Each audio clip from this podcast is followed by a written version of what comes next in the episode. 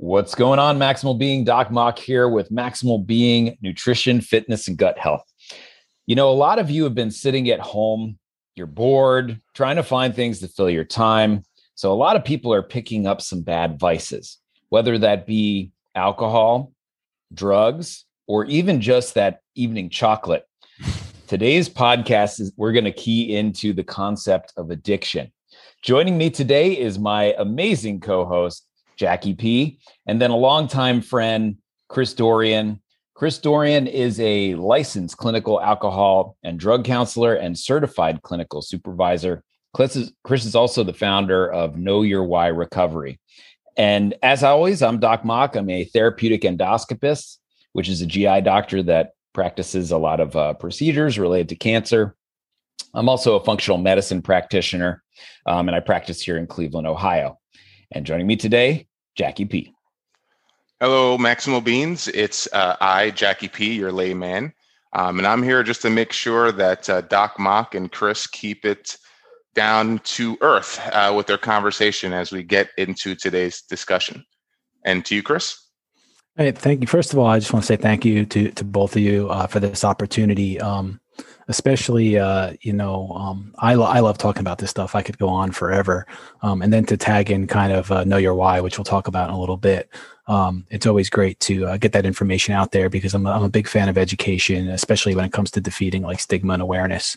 So um, as doc uh, said i am a licensed clinical alcohol and drug counselor in the state of new jersey and um, you know pretty much since college, I was interested in the field of psychology, mental health, and um, I kind of just fell into addictions, or at least I thought I fell into addictions, but nobody in this field really kind of just falls into it. Um, you know, as you guys are probably learning and know already, and, and same with the listeners, uh, nobody kind of gets out of this world unscathed by uh, mental health or addictions. And there, you always, if it's not you yourself, you always know somebody, a family member, a friend, and I mean that's really escalated too for certain populations over the last couple of years. So um, I always found an interest in it, and um, you know, after getting a master's degree, I aggressively pursued the um, licensure in uh, alcohol and drug counseling for the state of New Jersey.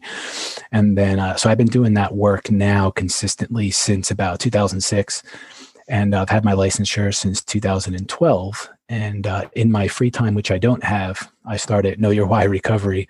And uh, Know Your Why is essentially just a um, the aim was to create a community, a space on social media, and now a website where people can find information about mental health, addictions, wellness. Um, there's also resources, uh, unofficial referrals, things of that nature. And the idea was that there's like a safe safe space where people could come together uh, for that, whether it be the person who is in need of those things, uh, the family member, the friend, or the professional working in the field. I do have to say though that um, you know, know your why is not meant as a replacement for counseling, therapy, uh, self help groups, anything like that. So if you or a loved one feels like you need help, then please seek the appropriate um, medical attention from professionals. Uh, you can find resources to that on the page as well. And if it's an emergency, as always, dial your your local emergency line, which in most areas is 911. Um, that being said, I'll kick it back to you, I guess, Doc. And again, thank you for the opportunity. Uh, such such a pleasure to hear your thoughts. You know, I, I, I always appreciate our camaraderie and community in college. So it's really great to see you know you develop such a wonderful program online. I I, I learned so much reading your content. You cannot supplement your way to health, but there are things that we need to add to our lives that can maximize our pathway to wellness. The American diet is virtually devoid of omega 3 fatty acids, which play a major role in cardiovascular disease, gut permeability, and mental health. Personally, I take omega 3s every night, and iHerb is the best place for clean, natural sources of supplements. I love the ZenWise omega 3 fatty acid supplement, which is free of fish burps and good for the environment. Head on over to maximalbeing.com slash iHerb, that's I-H-E-R-B, and enter the code B as in boy, D as in dog, B as in boy, 5528 and receive 10% off your orders for all supplements. Maximize your supplements with iHerb.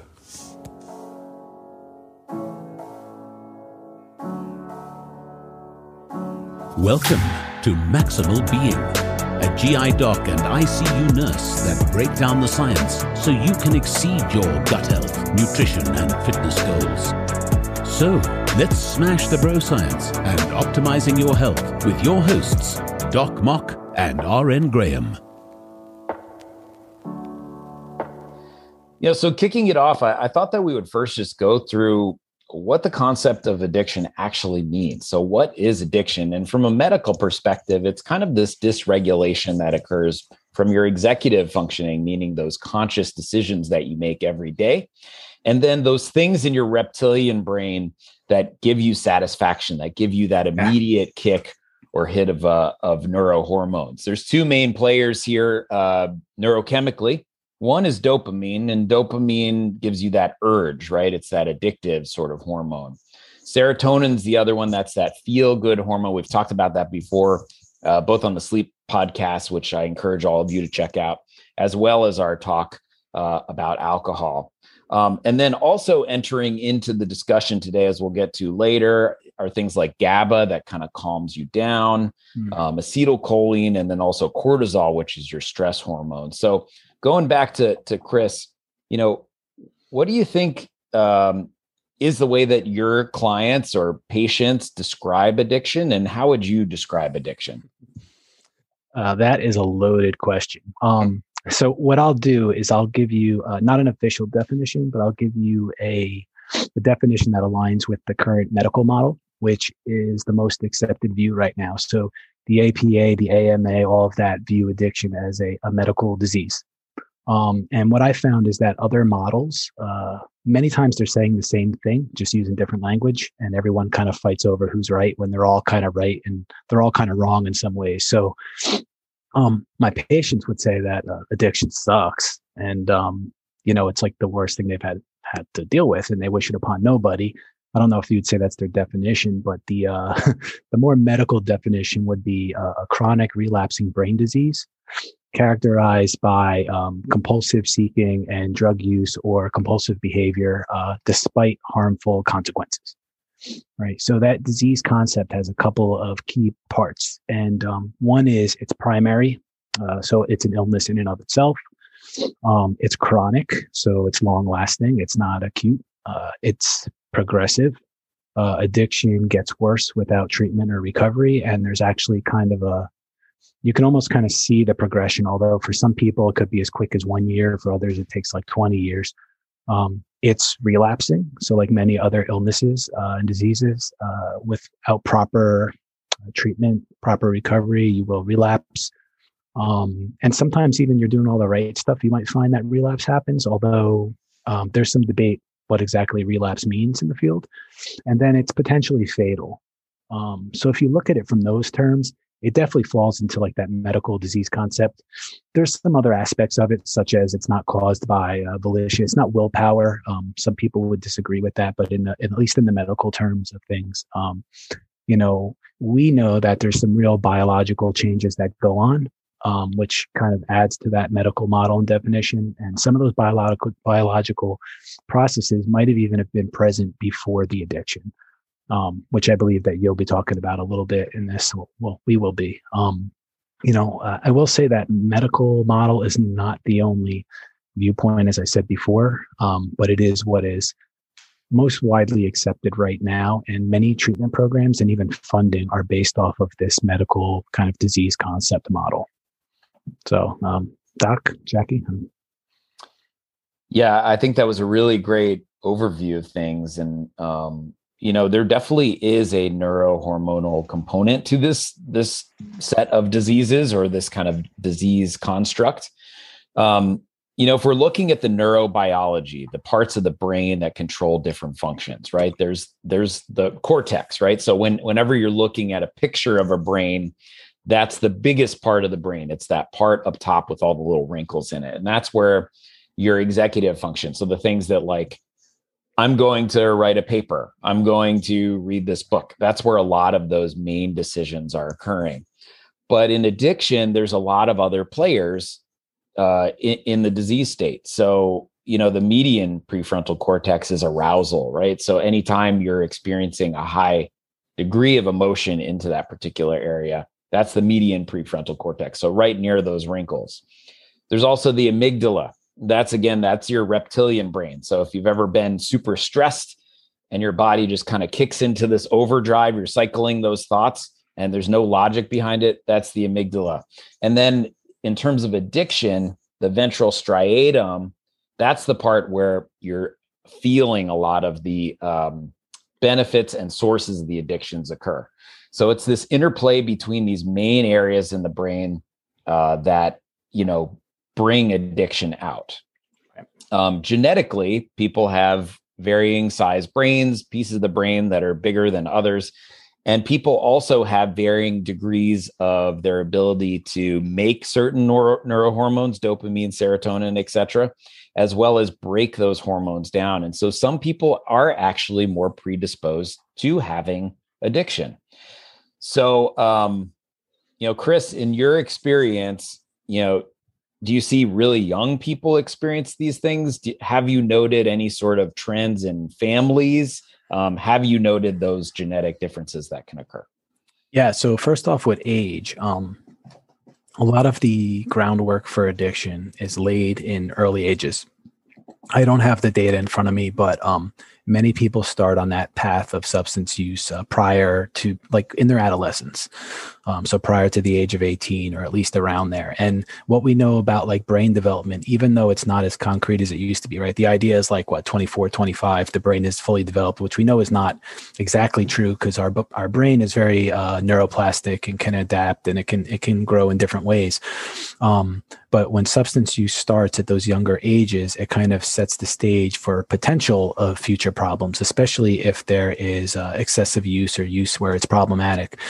In terms of heredity, um, it's been common in the field uh, for a very long time to note that uh, family families tend to have if it's not addiction problems kind of generational it's some type of mental health problem or addiction. So um, I'm not going to say that there it's necessarily like cross sensitive, but you know, great grandma might not have been, for lack of a better term, an alcoholic. Um, but she would disappear for like months at a time, and the family would say that she's on vacation, and she was actually in the uh, psychiatric hospital.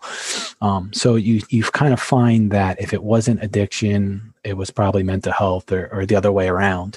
Um, and now the data is starting to show that they're, they're finding some real biological markers as to why that may occur. Um, and you know, from what we know about substance use itself, the substance use itself sometimes actually almost like turns on a switch or turns on these markers um, and kind of sets the person in a different path. Um, you know, so it, it's it's it's there, right? So there are people who maybe develop addiction problems uh, later in life. Um, but generally, that stage, if you dig deep enough, you'll find that that stage was probably set when they were younger.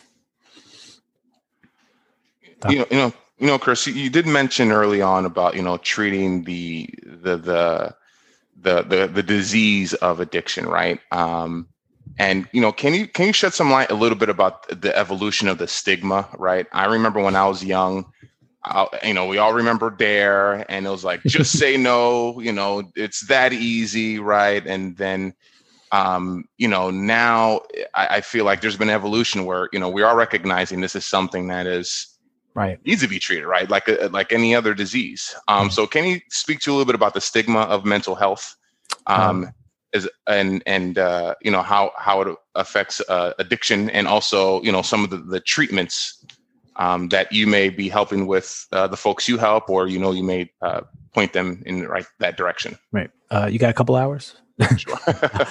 so first off, I'll just preface this by um, a lot of what I discussed today is a very westernized viewpoint of addiction, substance use, treatment, recovery. Um, different cultures have different views of it. This is kind of like the the prevalent views in America and most of uh, kind of like the westernized world in Europe and things like that. So um, up until the middle of last century, there there really wasn't treatment people didn't understand addiction. So the idea was that if you were somebody who struggled with a substance or was an addict or whatever, you, you probably were viewed as like a town drunk, village idiot, or mentally sick. Um, and your fate was, and people still use this term like jails, institutions, or death. And the thing is, there there really wasn't institutions back then other than the psychiatric hospitals. So if somebody wasn't constantly locked up or dead, they were thrown into psychiatric hospitals uh, without this understanding of how addiction works. Um, now, AA, uh, Alcoholics Anonymous, Narcotics Anonymous, 12 step programs, they're not necessarily treatment. Um, and I wouldn't call them treatment. They're an important part of recovery for like millions of people. And there's plenty of people who would not have found sobriety or recovery without them. Uh, but I'm not going to refer to them as treatment. However, um, there are treatment models that are based off of 12 step philosophy. And the reason why I note this is because it was really Alcoholics Anonymous in like the 1930s when it started with uh, Bill Wilson, Dr. Bob. I'm not going to go into a whole history of that, but they set the stage for addiction treatment, right? So, um, when they started finding Alcoholics Anonymous and that started growing, uh, people started recognizing that wait a second like like substance use this this is a problem. Addiction is a problem for people. And and you know what? It can be it can be managed like other medical illnesses and things like that.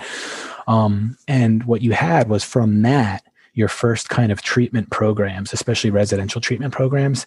And a lot of the early ones were no more than um, like with withdrawal management plus 12 step groups so again, it wasn't like a whole lot of treatment, right? It was it was almost like a crisis and triage that that turned into treatment and over time kind of molded. So um, big groups like Hazelden kind of embraced this 12 step model and made it a treatment model, even though it was really just a recovery model.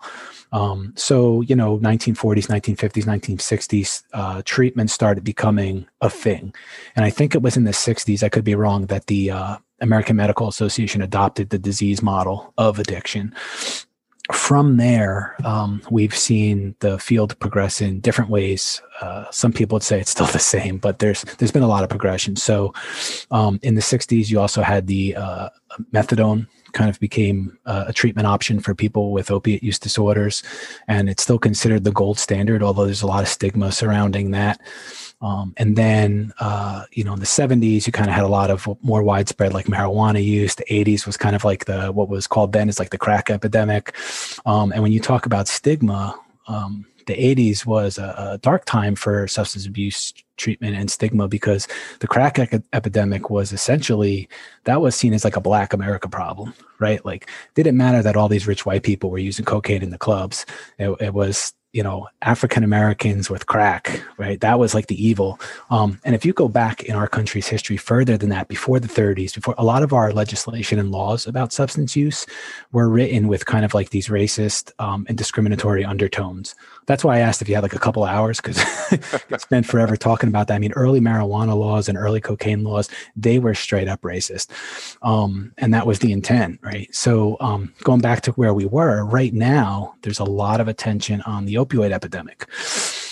And that has helped immensely to defeat some of the stigma around addiction because people are like, hey, my, my, neighbor had a problem. That kid's son had a problem. My doctor, my this lawyer had a problem.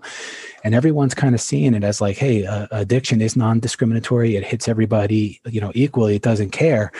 Um, but the, the thing is like uh, there's been epidemics long before that. It's just that it wasn't hit in like white america right? So yeah. um, some good comes out of that because now like funding and attention goes to it. And like i said stigma is being reduced. Uh, but in reality um, i think if the data still holds up over the last couple of years is like um, cocaine's still the biggest uh, killer of african americans other than like uh, heart disease and medical conditions. Um, and now we have these growing methamphetamine problems. And the what's happening behind the scenes that a lot of people aren't noticing is that the next epidemic is really the benzodiazepines like Xanax, Valium, Klonopin, all of that stuff. Um, so we've made a lot of strides in terms of stigma uh, for various reasons. Um, again positive outcome although you know there's a lot of deep uh, kind of like socioeconomic stuff and discriminatory practices rooted in it. Um, i can only hope that you know as we continue to educate and continue to see that addiction is non-discriminatory uh, in who it impacts. It may be discriminatory in who gets treatment and access to treatment and things like that but um, who it impacts uh, it's non-discriminatory. So that should only help further defeat stigma. And, and as we have conversations like this as well. So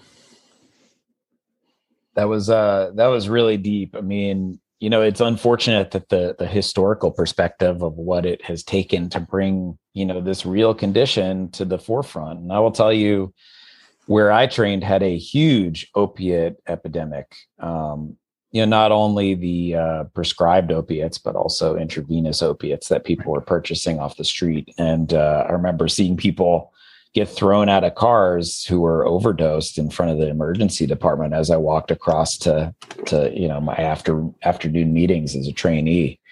And and I do think, you know, addiction is an all-powerful presence. It's not just a willpower thing. It overtakes your executive functioning. You know, I've had people that they lose limbs because of their addiction. They they lose lives. They lose the lives of loved ones. They destroy their jobs. I mean there is there are real consequences to this thing and, and it is not something that a lot of people can just prevent due to willpower.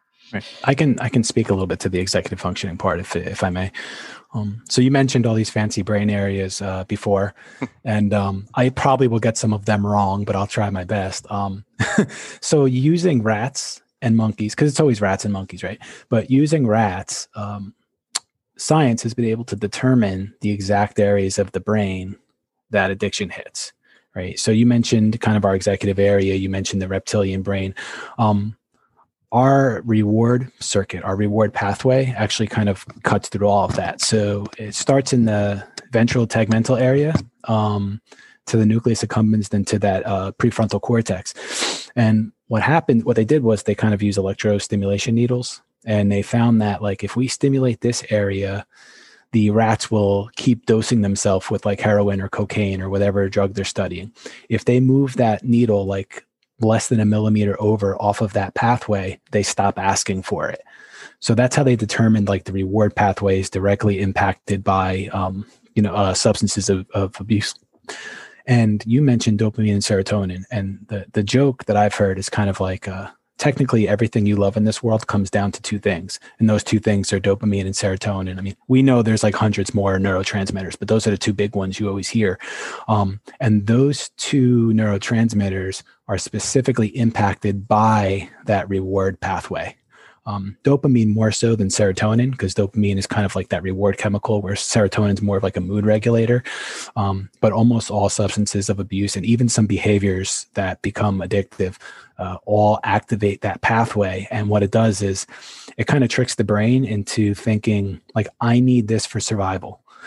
So the thing that's actually killing the person is the thing that the brain is saying you need to live um, and that's where people's executive functioning gets taken over because now they have choice of like food drugs or like family drugs.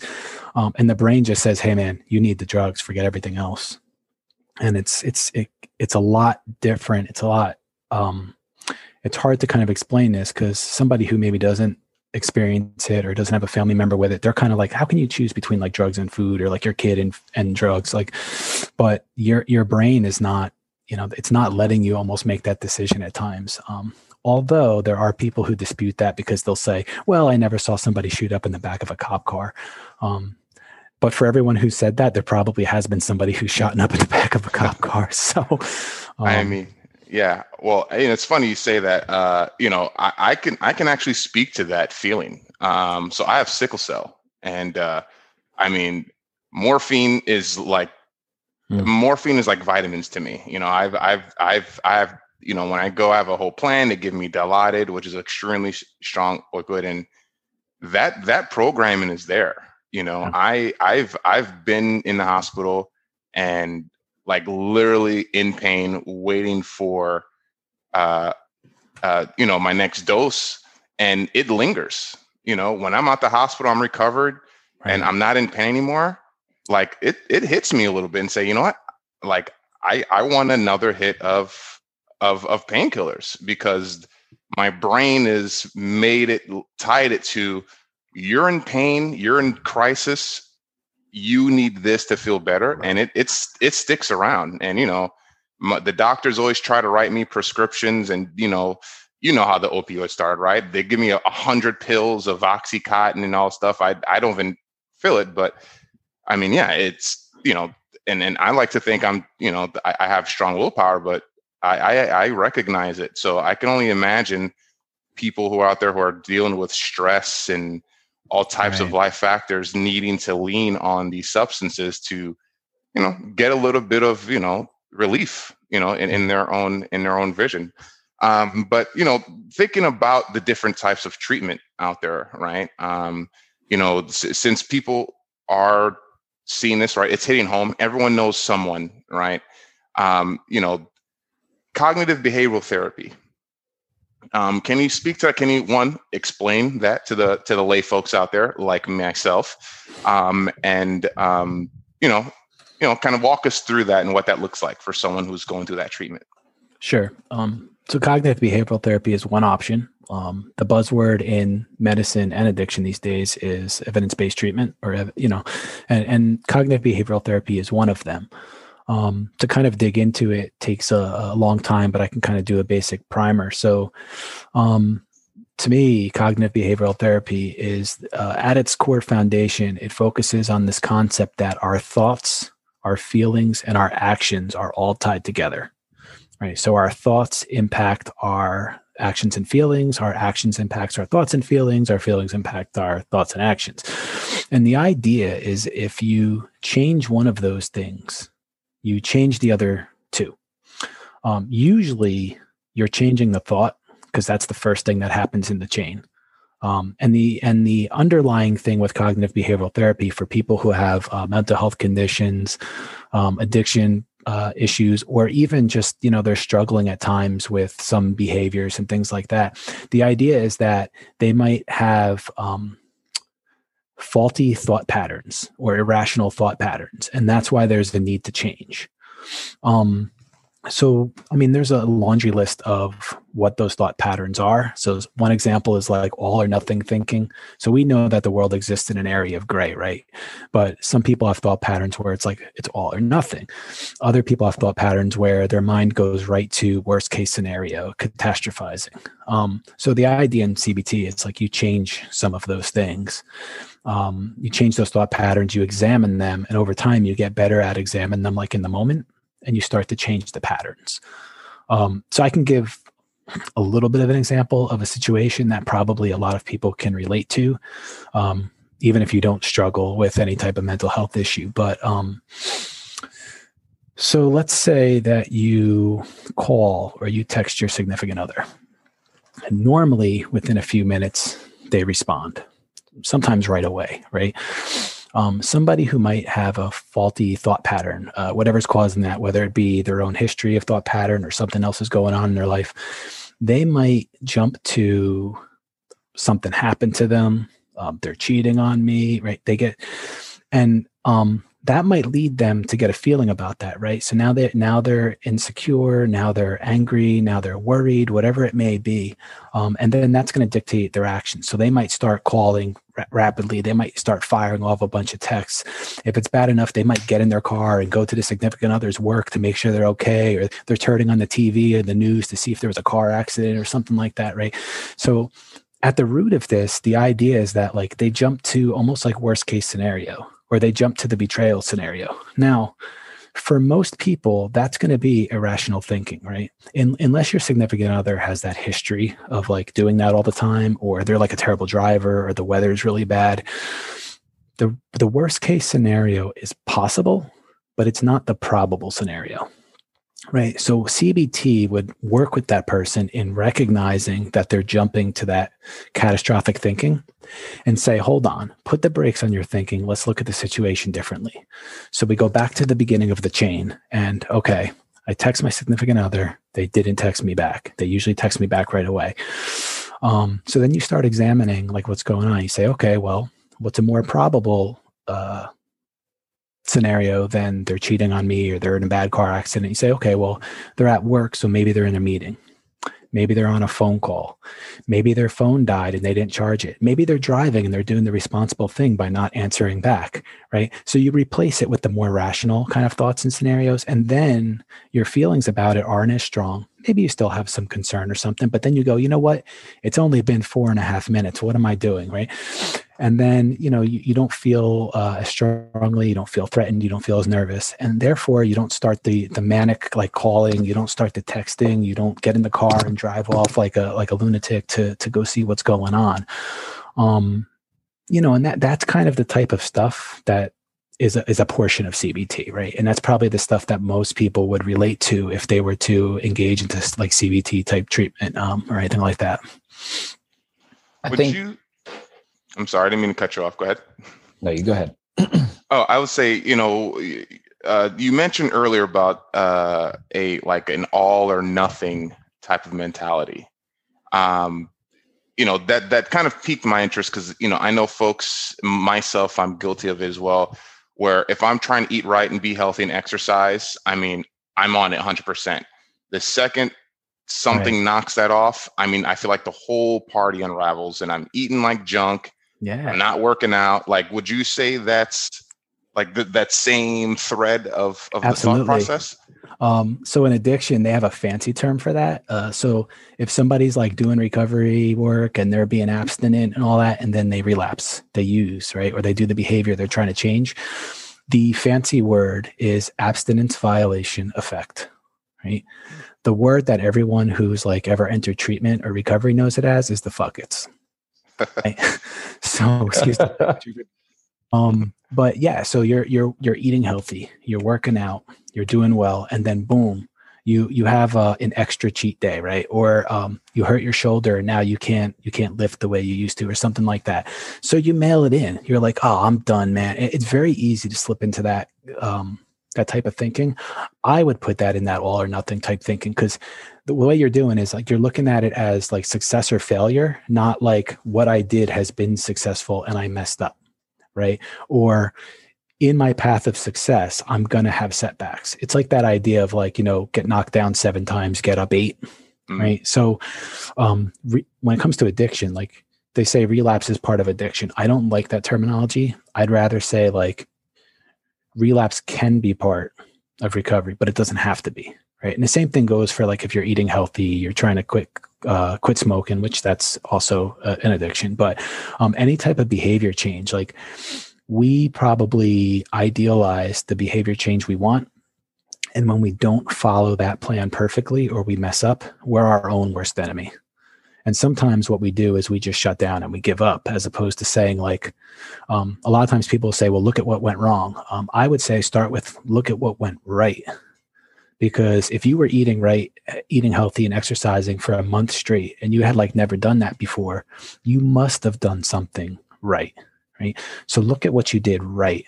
Build off of that. Then look at kind of okay well where did i go wrong right? Was it um, i was stressful that day and instead of like meditating i decided to go like get some kentucky fried chicken or something like that? Like what what kind of messed up your day so bad that like put you in that hole to begin with? And then um you know for the future make corrections to that. Um, and it's no it's it's the same thing with any type of behavior change. It doesn't matter whether it's like you're getting over a substance use disorder um, or you're just like trying to eat right. The difference might be is like with the with the substance use disorder we know that there's like these these real brain changes that impact those areas. Um, but you know when you do any type of positive behavior change there, there's also those brain changes. They just might not be of like the same magnitude right so when we're doing healthy behaviors especially what they call keystone behaviors um, a keystone behavior is like a, a behavior change that's usually like a positive behavior change that leads to you doing a whole bunch of other positive behavior changes so um, I don't remember the specifics, but I'll kind of like make up an example. They did some studies and like, so somebody was trying to eat right and be healthy. And what they found was like when the person decided, okay, I'm going to eat right, they also worked out more. They also came home and they did the dishes instead of leaving them in the sink. They made the bed in the morning before they went to work. Like they did all these other behaviors that were like healthy that contributed to their overall health. So they would call, um, they would call like eating right, like a keystone behavior that would be kind of like an example. I, I don't know if eating right is one, but that's that's just to illustrate keystone behavior. So, I I think you also bring up a good point, which is where you know if you're trying to change a behavior, linking it to another behavior yeah. is the best way to have sustainable change over time. So. Right you know, if you are trying to eat right, making sure that your food is all ready to go in the morning is eliminating the time and the preparation aspect. So there's none of that. You know, you just grab it and go, or it's already in your bag that's sitting in your car. You wake up, you get in the car, it's already there for Is that what So your link- yeah, exactly, exactly.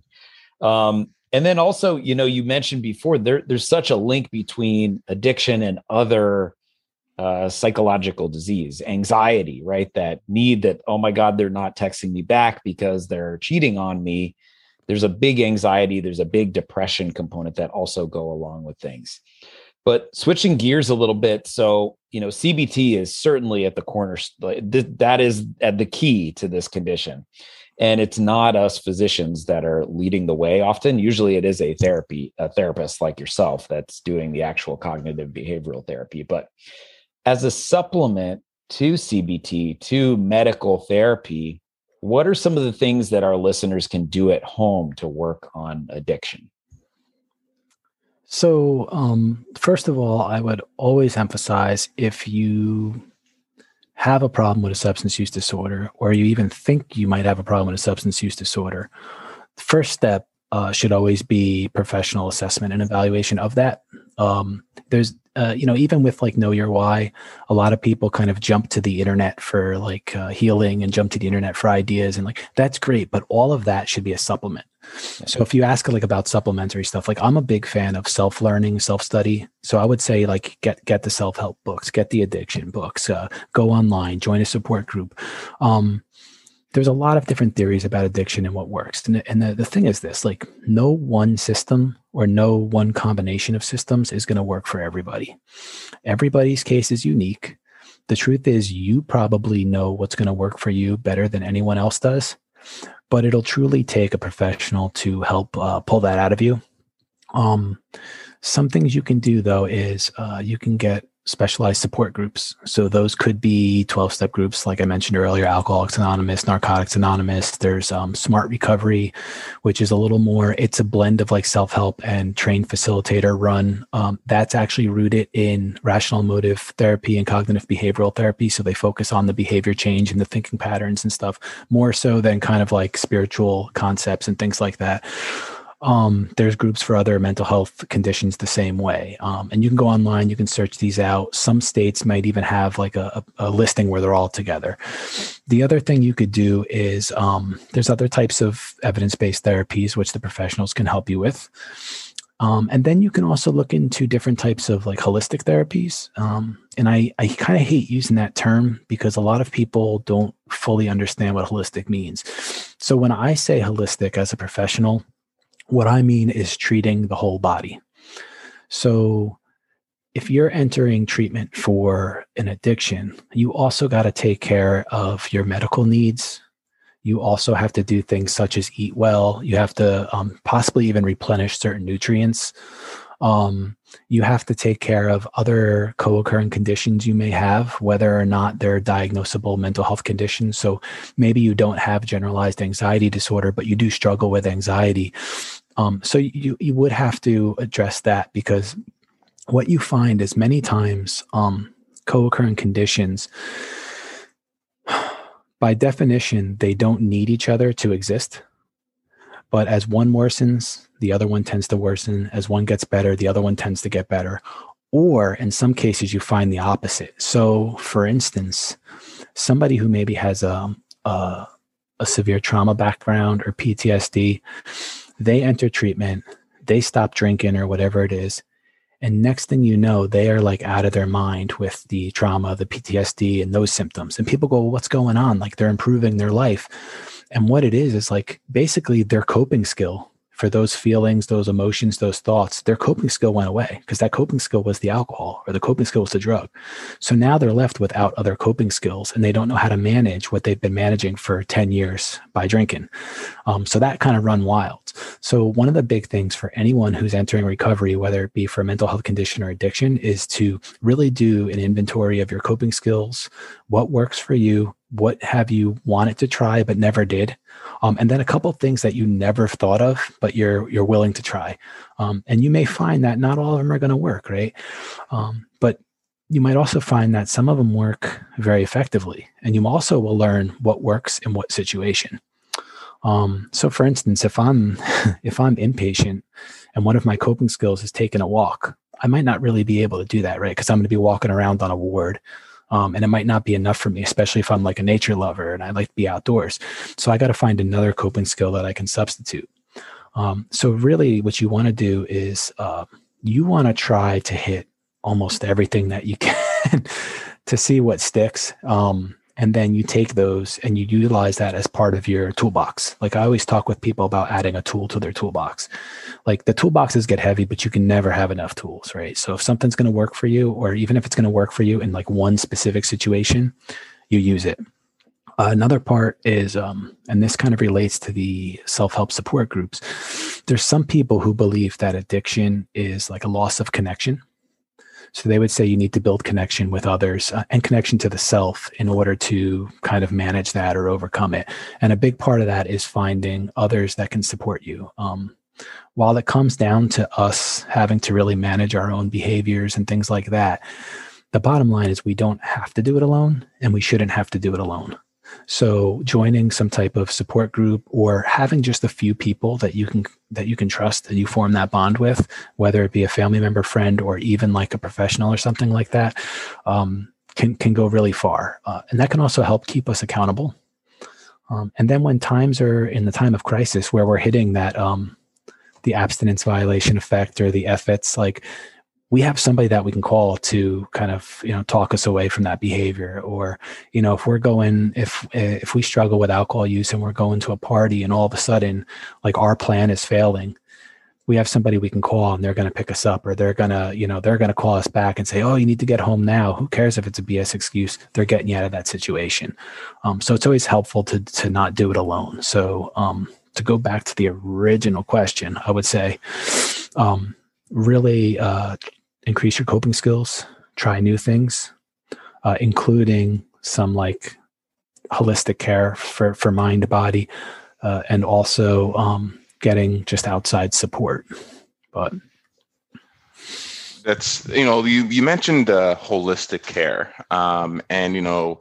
Uh, you know, Doc Mok shot me some research uh, before this about you know some things that folks have tried um, that that help and you know have have shown in, in, in some studies that might have been helping folks and you know and, and you may or may not have had experience with folks that you help but um, you know first of those is is, is being yoga right? Um, uh, uh, yoga helps uh, reduce uh, cortisol right? Um, increase which is that uh, that that hormone that kind of uh, makes you feel kind of down and out right? Um, for lack of a better term um, and uh, I've heard you say GABA. I've heard Doc Mok say GABA. Um, what I'd like to do is is talk about what that is a little bit um, and um, and how that can affect. You know, it seems from what you're saying like a lot of these things come hand in hand, right? Like your mood, right? How you feel, and that that can feed into a um, an addiction, um, so can you talk about, you know, some of your experiences with, you know, these other holistic things like, you know, yoga, meditation, right? Art mm-hmm. therapy, um, and, you know, and what you've seen in, in your career. Right. So, so we mentioned dopamine and serotonin, but there's many other neurotransmitters. So GABA is one of them, uh, norepinephrine, epinephrine. Some of them aren't maybe technically neurotransmitters, but they're all kind of chemicals that um, regulate not only our mental processes and moods, but our physical processes, right? So it goes, the physical and mental go hand in hand. A lot of people don't realize that, um, which is actually also another part of CBT, kind of sometimes recognizing the physical to see how it's impacting your mental and managing that. So um, GABA is an interesting one because GABA is related to anxiety. Um, and when we talk about like alcohol use, uh, even if you don't struggle with an alcohol use disorder, if you've ever had a night of kind of heavy drinking and the next day you woke up and had a little more anxiety or you felt like a little guilty or something like that, or you just didn't, you kind of got that, that hole in your chest feeling. Um, some of that is related to the alcohol literally burning your esophagus on the way down in your stomach. But some of that is actually, uh, it's, it's anxiety. And what happens is, for lack of a better term, the alcohol short circuits your GABA and, and kind of screws you up for the next day. Um, so like all these things are related the more you learn about them. Um, when it comes to like those holistic stuff, so like yoga, uh, you mentioned, uh, I think meditation. If something is going to help put those processes in balance, and it works for you, then definitely utilize it. Um, some people might struggle with certain things. Uh, for example, with meditation, sometimes people who have PTSD or a trauma background may have a hard time meditating, uh, especially if they're trying to do really like a mind clearing meditation as opposed to a guided meditation. Because what they might find is like as they try to clear their mind, it's just like racing thoughts and things like that. Or a lot of meditations will go start with a deep breath. And what happens is they take that deep breath in it floods the body with oxygen and it activates their fight or flight response, which we know is the response to like run or kick ass. It's really like fight, flight, or freeze. But what happens is if you have like that trauma background or maybe even like a high anxiety background, you're right at the precipice of like being in fight or flight at all times. So if you go to meditate and you start off going, you're bringing all that oxygen and your body hits the switch and now you're in like almost a panic mode panic attack. So it's always good when you're doing that stuff to start off with like a normal breath in regardless of what the guided meditator might tell you and and and see how that impacts you. Um, but anything that's going to put this stuff in balance is critical. You mentioned cortisol, and we know high levels of cortisol have a lot of uh, physical impact, including, I believe, like weight gain and things like that. Um, but in a, in addiction, um, what you find sometimes is people also get like these low levels of cortisol. So after like repeated use of substances, their cortisol levels are lower than normal. And what happens is like uh, for somebody who has a regular level of cortisol, you introduce something like alcohol into the system. The system almost treats it as like an invader or an attacker, and it, it, it adjusts that cortisol appropriately. If you have low levels of cortisol, that check and balance isn't working right right? And the thing, same thing happens with your other neurotransmitters. That's why it, um, kind of addiction occurs the more you put something in your body that's like flooding your system with like dopamine for an example um, the more your body adapts to having those levels of dopamine. So if if i'm like doing cocaine all the time and you know i'm just blasting my circuits with like dopamine when i go to do something regularly like um, hold hands with someone i love eat a good meal maybe have sex I, I do something that like you enjoy it doesn't give me the same impact, effect because it's not releasing as much dopamine as it should or my my um, the neurotransmitters like the receptors in my brain have adopted to like needing more right? So um any of these like therapies uh, can help bring those systems back into regulation hopefully. Um, we know that some brain damage can't be recouped but the idea is that our brains are plastic enough, especially with um, physical exercise and, and things like that, that we can adjust.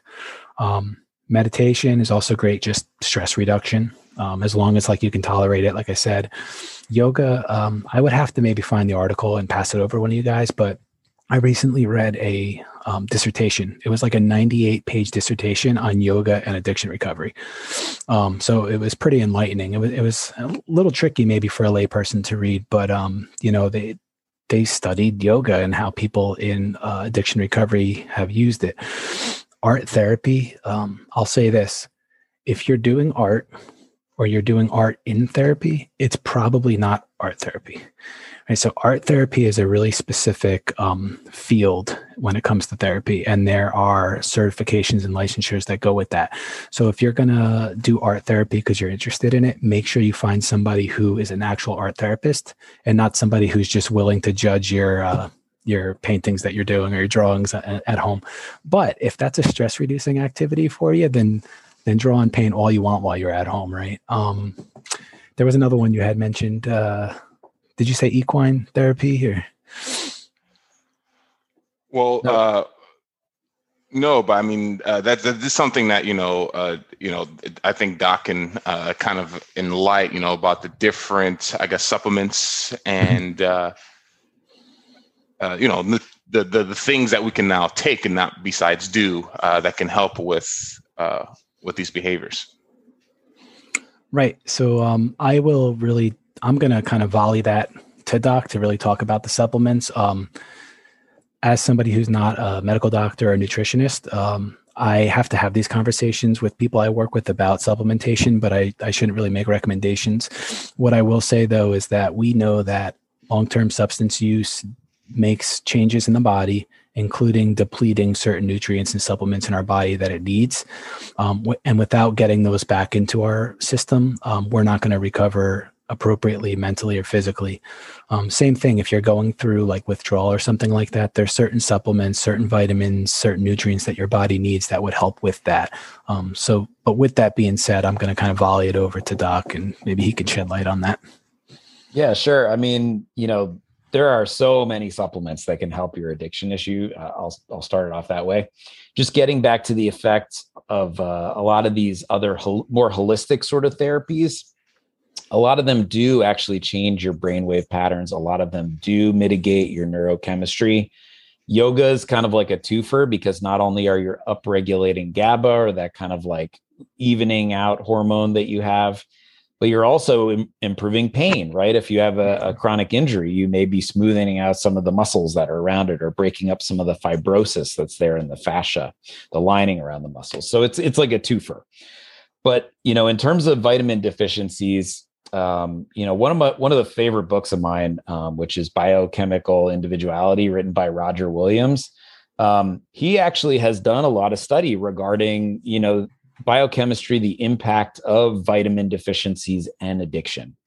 And what he found in a study, um, I believe it was back in uh, 2011, was that he he noticed that a lot of people with addiction issues are deficient in vitamin B5. Um, and so, therefore, what he did subsequently was he had those patients undergo supplementation with B vitamins, and it actually improved their addiction potential. I think the most classic example of B vitamin deficiency is with alcoholism, right? People that are markedly deficient in vitamin B1 or thiamine get a, actually a form of dementia called Wernicke's encephalopathy, which causes eye problems as well as dementia. And this can be a potentially fatal and irreversible condition if le- not left um, treated. Also, B vitamin deficiencies can affect your heart.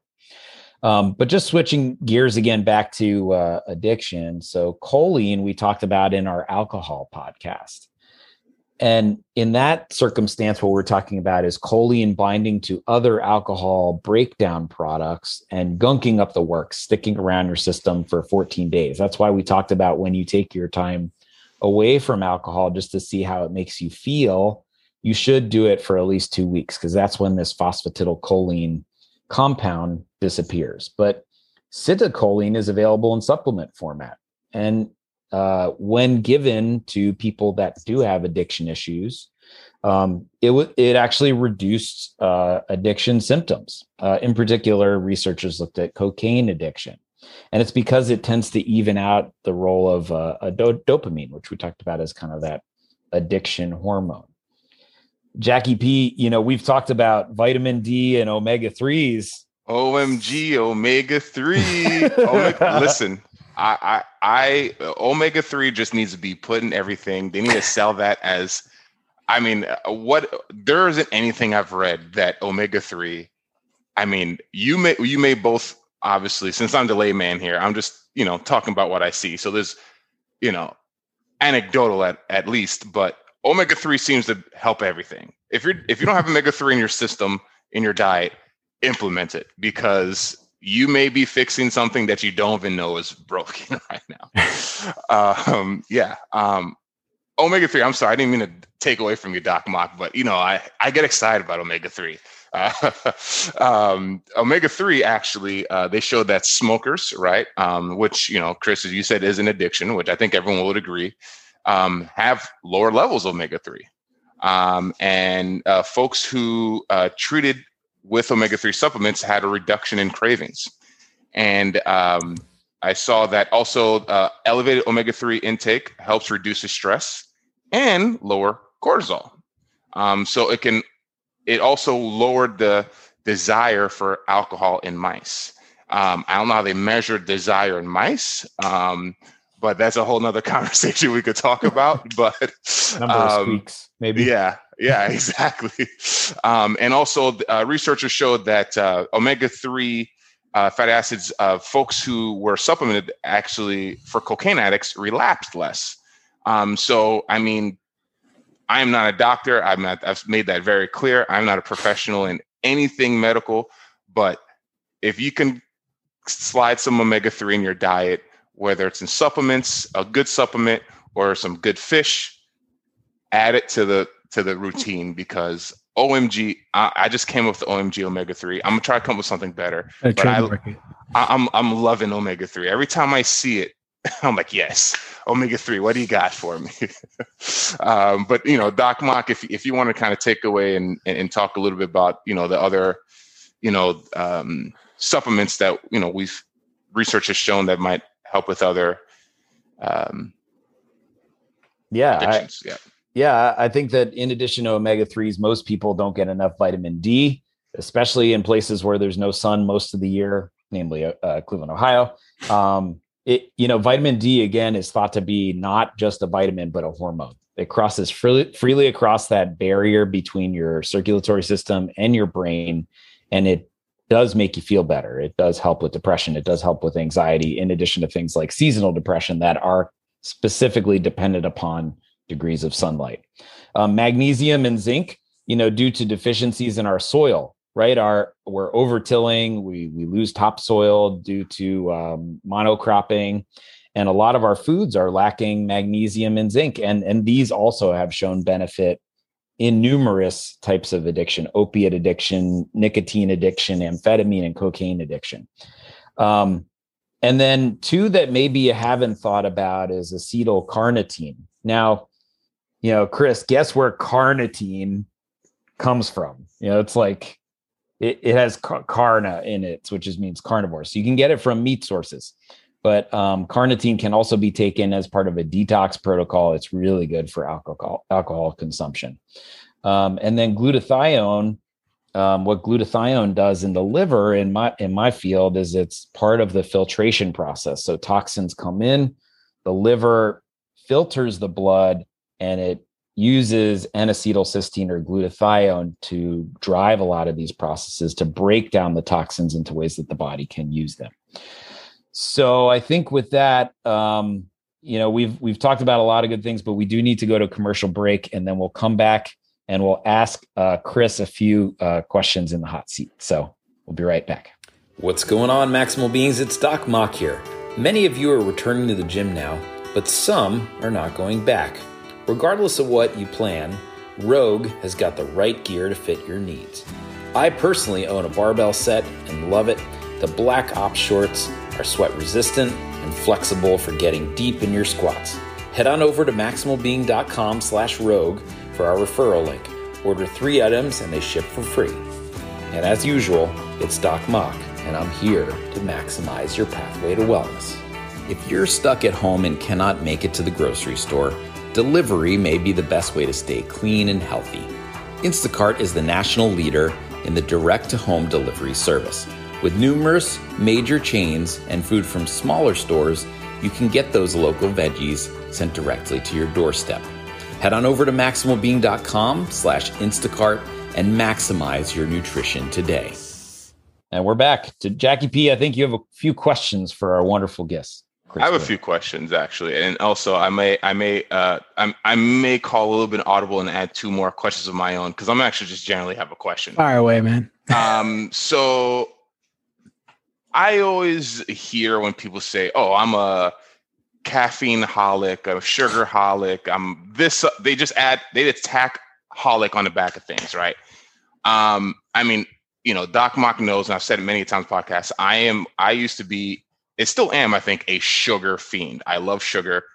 I mean, eh, like you know, to an addiction level, right? Can is addiction? Can it be in any, anything else, right? Can can someone have like addiction level uh, issues with things outside of what you see as far as alcohol and and, and, and substance abuse? Sure. Um, kind of a, a little bit of a loaded question because um, in our field, what we utilize is the uh, DSM 5, Diagnostic Statistical Manual, version 5, um, to make diagnoses. Now, caffeine and sugar are not named substances that you can have a mm. substance use disorder for.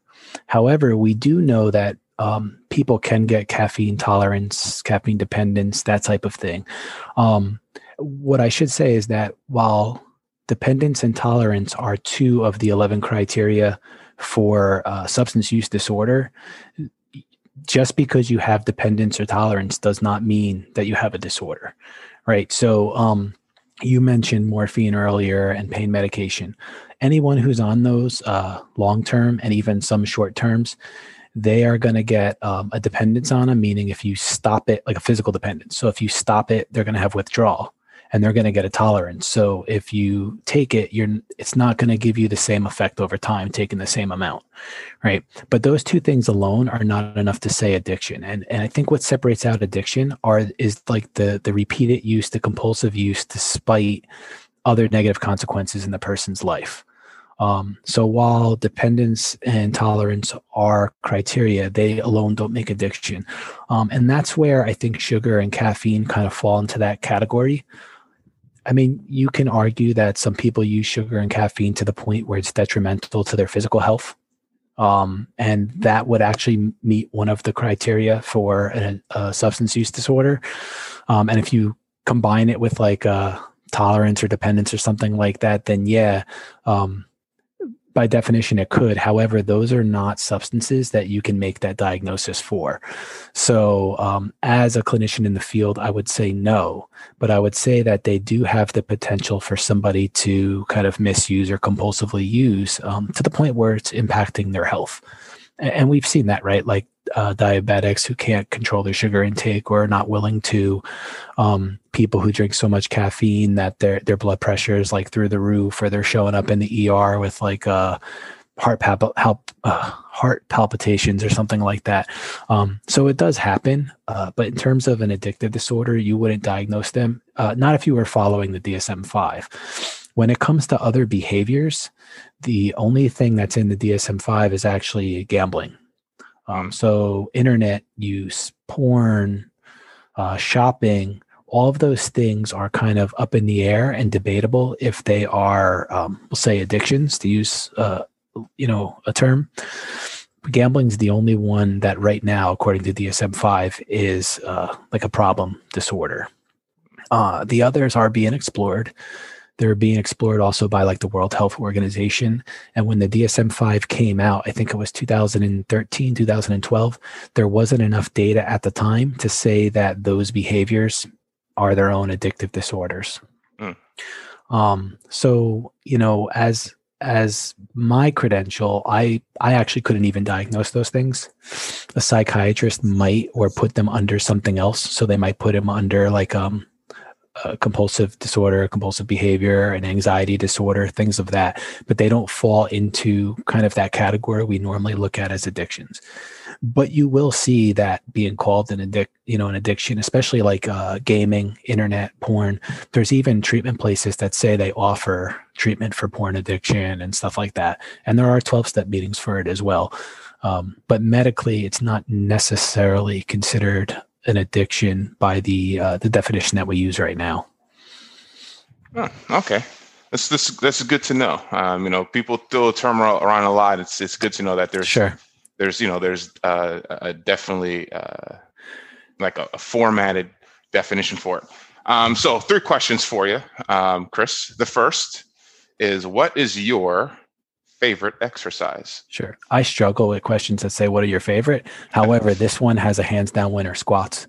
Squats. I love me some squats, man. And I'm not talking about like cruddy body weight squats where you're just going up and down. I'm talking about put that bar on your back, you know, ass to grass and pushing it up. So, okay. Um, you know, I, I, I tried to fall in love with deadlifts, just couldn't do it. Um, you know, and also too, my form kind of stinks and I tend to push myself a little bit too much. So every time I make some good progress in deadlifts, I end up pulling something. Mm. Squats have always been a friend of mine though. Squats.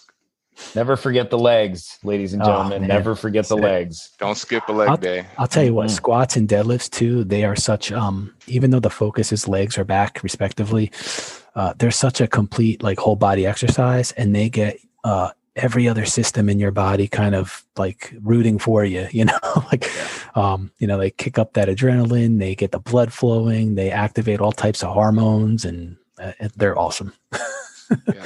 squats squats every time i do lower body i start with squats because i never feel more yoked after pushing up some weight doing squats so yeah I have to say, I, I, I might be in your camp with that one, Chris. All right. Um, okay. Uh, second question. Um, what is the craziest diet you have been on, or tried, or heard of? Okay. Well, I'm not I'm not someone who really like does diets. Uh, I will like calorie count once in a while to keep myself accountable. In fact, I've been doing that since May, and I, have dropped 27 pounds. Wow, just counting, um, not even trying to meet my goals, just counting.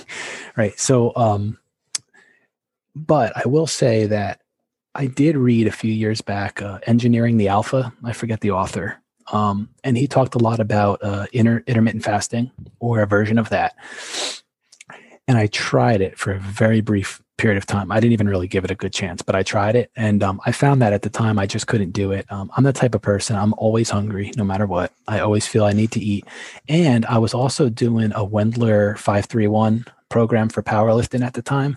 Um, and when I'm lifting like that, I have to, I have to eat. I have to eat a lot, and I have to put in a lot of calories. And I just could not do the the fasting part of it, even if I broke it down to like you know like a smaller fast it, it just wasn't flying for me. And in terms of diets that's probably the the craziest i've tried.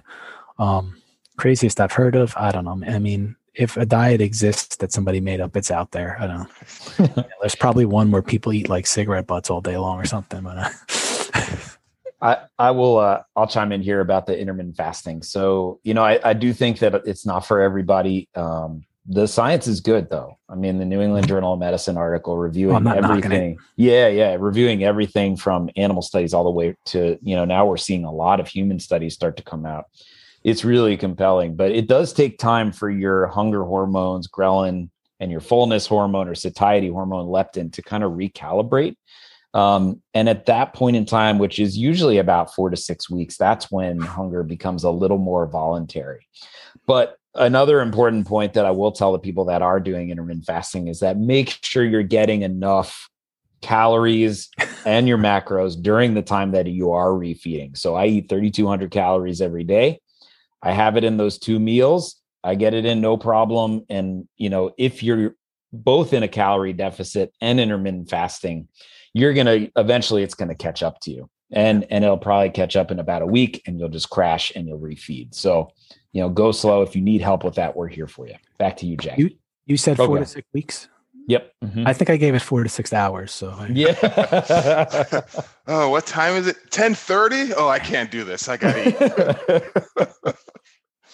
you know, also, you know, uh, a lot, uh, a lot of folks, um, thirty two hundred of those calories. Uh, Doc Mok takes in 2200 actually goes just to his calf muscles. A little unknown fact.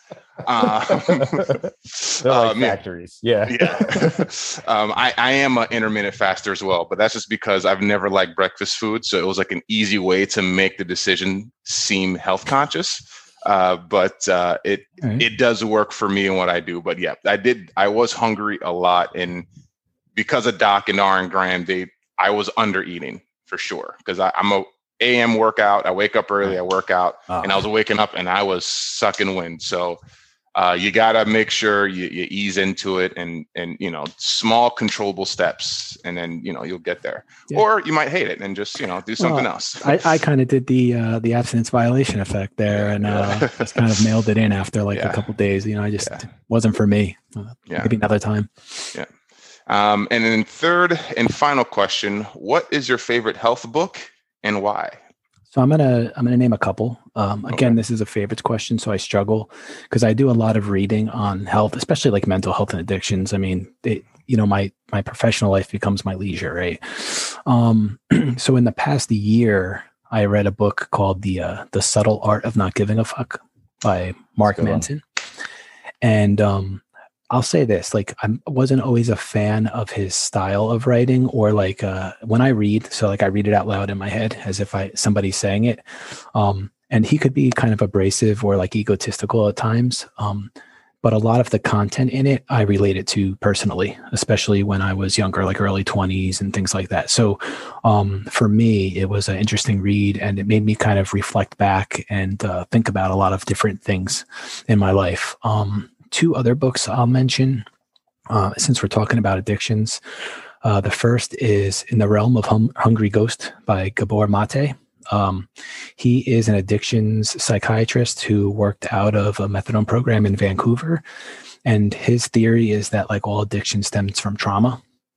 And he basically, the book is a mixture of his experiences at this clinic, which is in like the skid row of Vancouver with like the most difficult population and kind of like the clinical trauma and addiction connection piece.